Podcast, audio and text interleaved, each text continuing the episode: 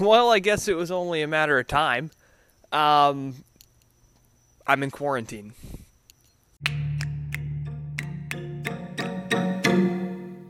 My whole family is in quarantine, and, and we're not in self-quarantine, or we're not in um, we're not in an Instagram quarantine to get likes and followers. We're not posting funny memes. We're in quarantine. Got a call today. Um, in the afternoon, my dad got a call um, from his H R department, basically telling him, "Hey, um, you we have somebody uh, in the company that is experiencing symptoms of coronavirus, COVID nineteen, and uh, and we, have you been in contact with this person? Physical contact?" Uh, my dad had been uh, in the past couple weeks, and so. Uh, we are now in quarantine. They they have ordered us to not leave um, the house in Orlando.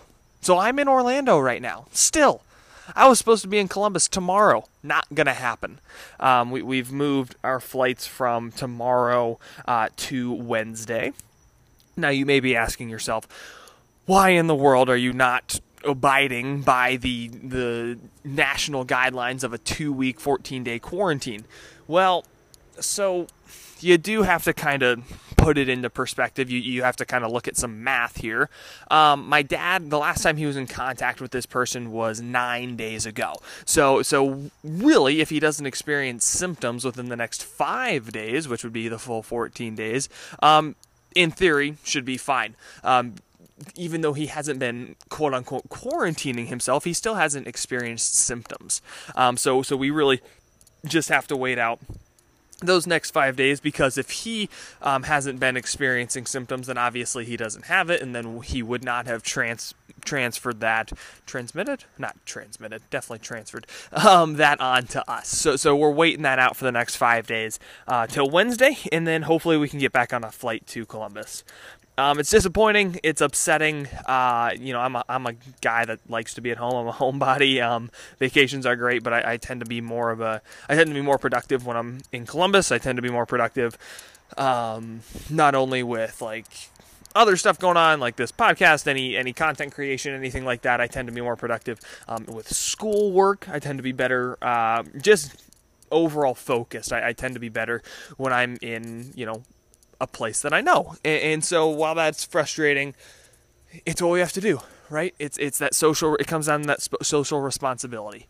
Um, th- these are truly, truly unprecedented times.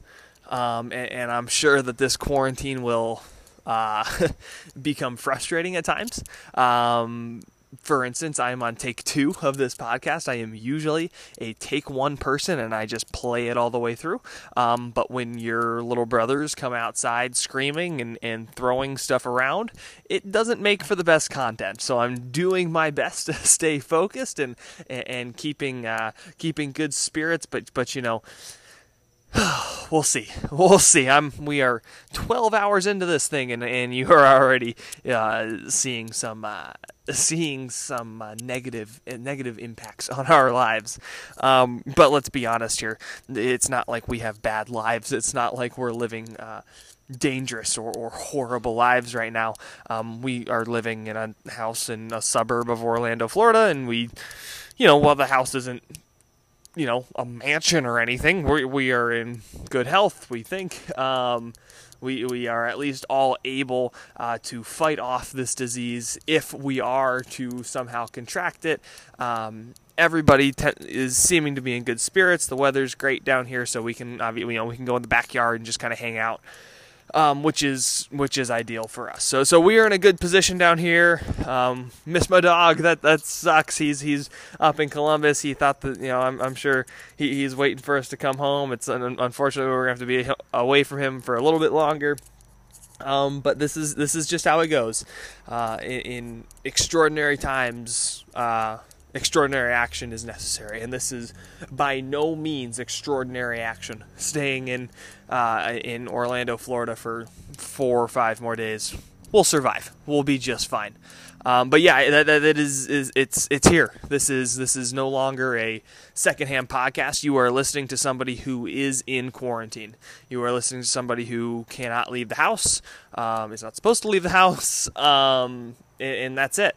We really don't think uh, we we really don't think we're in danger. By by no means do any of us think that we are in trouble. Um, To be honest with you, we, we are not even totally sure if, if that person has it. Uh, you know, all we were told is that she was experiencing symptoms. Um, she has not been tested, so we are not even sure that she has it. Um, this could end up being a you know a cold, a head cold. It could be you know just a morning you know flu, not a not a morning flu, but just kind of getting up in the morning. Maybe didn't have a great start to the day, but still, obviously, her responsibility to report those symptoms, and then our responsibility to take them very, very seriously. This is how this goes. We we are in a position right now as a society where we need to knock this thing down now so that in three months, four months, five months, everything can go back to normal. And we don't have to be dealing with this for years as opposed to months or weeks. We'll see. Um, that's where I'm at. I, I, I'm kind of at a loss for words, to be honest with you, which is obviously great for a podcast. um, but but it, it is shocking. It is, it is, uh, it's, it's hitting us now. It's a personal impact now. It it is, it is something that is now impacting our lives on a very, very, very personal level. Um, and this is the first time in my entire life when one of these major news headlines is actually impacting me. It's actually impacting me. It's it's not you know impacting my state. It's not impacting my friends. It, it's impacting me. Um. I, I, you know, I, I use the example, you know, nine eleven was horrible, awful, horrible, horrible, horrible, obviously. That's, that's an understatement to call it horrible. But for the majority of Americans, your day-to-day life, your day-to-day routine, it, it didn't really change all that much. You know, the things were different at the airports, and, and you, you may have lived in fear a little bit, but if you were thinking of it realistically, like, you got up the next day, you went to work, you went to the grocery store, you saw your friends on Friday night. There wasn't, like, your day-to-day routine really wasn't impacted. And by no means am I trying to minimize that there were plenty of people in this country that lost loved ones, that lost family members, that lost friends, and their lives were obviously directly impacted on nine eleven. There, there is no, there is no getting around that. I'm not trying to say that that didn't happen. But for the majority of Americans, your day-to-day life wasn't too different. Um, and this is, I think, the first thing that I can remember, that I can not even just remember, but even just reading about anything at all. This is the first time that everybody's life is directly impacted. Directly impacted. Jobs impacted. Stock market impacted. Go into a restaurant. All the restaurants are closed. You can't go get a steak dinner. It's closed. It's unbelievable. It, it is by far, by far the biggest event to ever happen in my lifetime. By far. It's not even close. It is not even close. And, and, and it won't end. It just keeps getting worse. Every day something else closes. Every day another step is taken in, in a direction that is getting scary. If we lock things down, that is petrifying. And I mean petrifying. To lock it down. And there are states that have done it. Illinois, Connecticut, California. California. Locking it down. Don't leave your house unless you're getting food. Don't leave your house unless you're going to the hospital. They've locked it down. We've never lived in a society like that. We've never lived in what literally is a non-free society. Freedom is something that we've all taken for granted. Since the day we were all born, we w- we have been taking freedom for granted. It it is the single most important piece of the entire country. And it's being taken away from us. Not not not not not unjustly. Yes, it's probably the right decision. I, I'm not trying to argue with the decisions at this point. But I hope that when we get past this, that, that when we do come out of this, because we will, like, let's be honest, it, it will happen, and I'm sure it'll happen, honestly, in the next six weeks, not the next six months. I think I think it will be quick. But when we come out of this, I really, really hope that people can learn to cherish, learn to not take for granted, learn to wake up every single day with gratitude for living in the United States.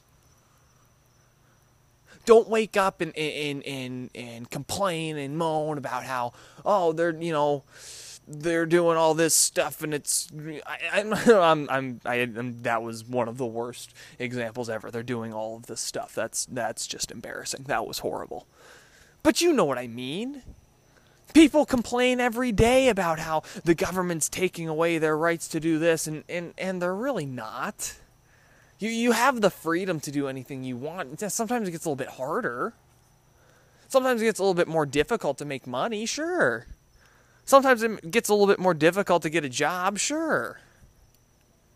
But you can do it. You still have that option. Right now, in a lot of places, there's not an option to go get a cheeseburger. Delivery and carryout still going well. You can, those are still open. You can't go sit down for a family dinner at I hop. You can't go to church. My church is closed through Easter. I'm a part of the Catholic Church, and they canceled Easter Mass. Easter! They, they, they didn't cancel Mass, and they're like, but we'll, you know, we'll have Easter. Don't worry, it's Easter. Everything. You can't go to church. That's like one of the biggest pieces of the United States, is that you can go practice religion. And you can't go to, and, and that is not, that is not a government regulation. Let me make that very clear. That's not something coming down from the government. That is my church saying, "Hey, we're not gonna, ha- we're not gonna have service." But that's the impact I'm talking about. That day-to-day impact, not coming home and seeing a headline on on the news that makes you upset, but a day-to-day impact that is actually impacting your actions, not just your emotions. We are in unprecedented times. And hopefully now that I'm actually living it, I'm not just seeing it on the headlines, I'm actually in it now. Hopefully I can provide a little bit more of a, a better point of view.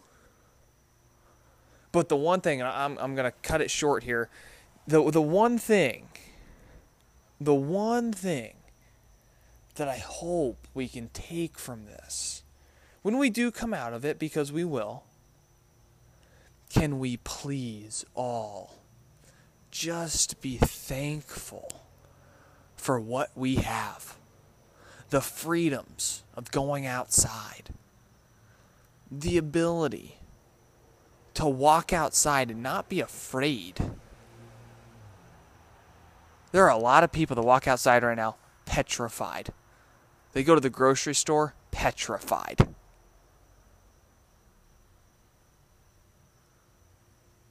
I want to appreciate that freedom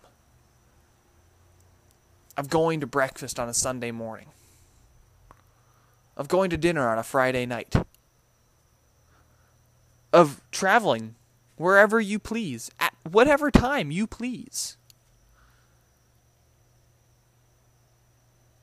It's amazing, the world we're living in right now. And I can only hope to God and pray to God that it ends as soon as possible. But for now, all we can really do is just keep on living. Thank you.